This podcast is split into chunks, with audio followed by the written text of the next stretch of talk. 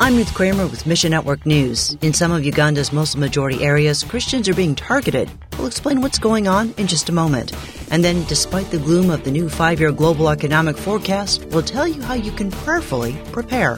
Our first story comes to us from Uganda, where Christians are facing increasing pressure.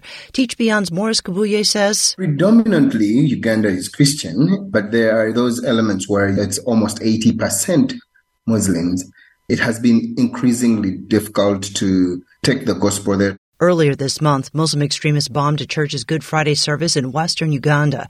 Church security caught one of the attackers who said he carried out a jihad activity during Ramadan as a way of serving Allah in other parts of the country. Pastors have been hacked down or, or burnt with acid or beaten up because they probably set up a church or it spoke to somebody about Christ. Teach Beyond responds to this persecution with a love of Christ. In fact, they're building a new trade school to help teen moms gain life skills and gospel hope. You see, in the Muslim communities, they encourage young girls to get married and drop out of school so that they can enlarge the religion. In Teach Beyond's two year vocational training program, teenagers teenagers will learn how to read, write, do math, and follow Jesus. We want them to know and understand and believe in Jesus Christ. But God doesn't want us to just let these people have the gospel and leave them there. We want to have a holistic, transformed person. Meanwhile, Syria is a prime example of compounded crisis. 12 years of civil war followed by economic collapse and a food shortage.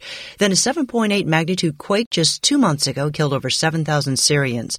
The barrage of devastating news out of Syria can leave listeners and responders with a dizzying sense of compassion fatigue, the feeling that you have no more empathy left to give. Samuel with Redemptive Stories says It's a coping mechanism that we have in the West is we'd like to be able to disconnect from some of those things. And that's a natural human response because we can only take in so much pain.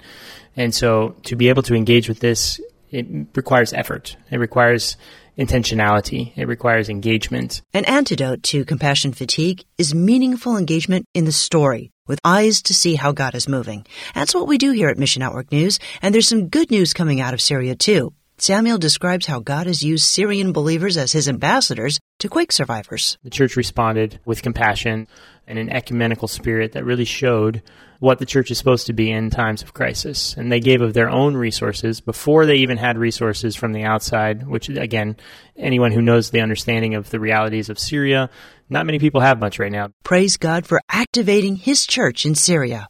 And finally, if you're watching the global market, you know there are some economic storm clouds on the horizon.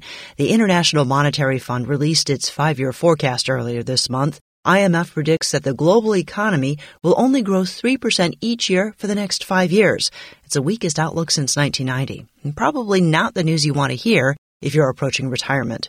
Ron Hutchcraft of Ron Hutchcraft Ministries says, I think there is a spoken or unspoken question where is my security? Economics aside, we've had so many disruptors like this.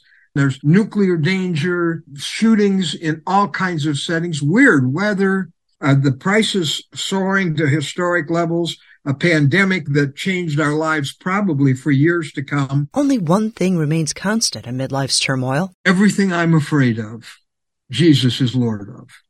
That is peace in the midst of the storm. Resources from Ron Hutchcraft Ministries will help you grow closer to Jesus. We'll connect you at missionnews.org. But for now, you might want to reconsider your investments. My stuff is invested in things that will last forever instead of things that might be gone tomorrow. For example, the souls of people who will spend eternity in one of two places heaven or hell. And that depends on whether or not they ever hear what Jesus did when he died for them. And that depends on the Christian close to them. Mission Network News, a service of One Way Ministries.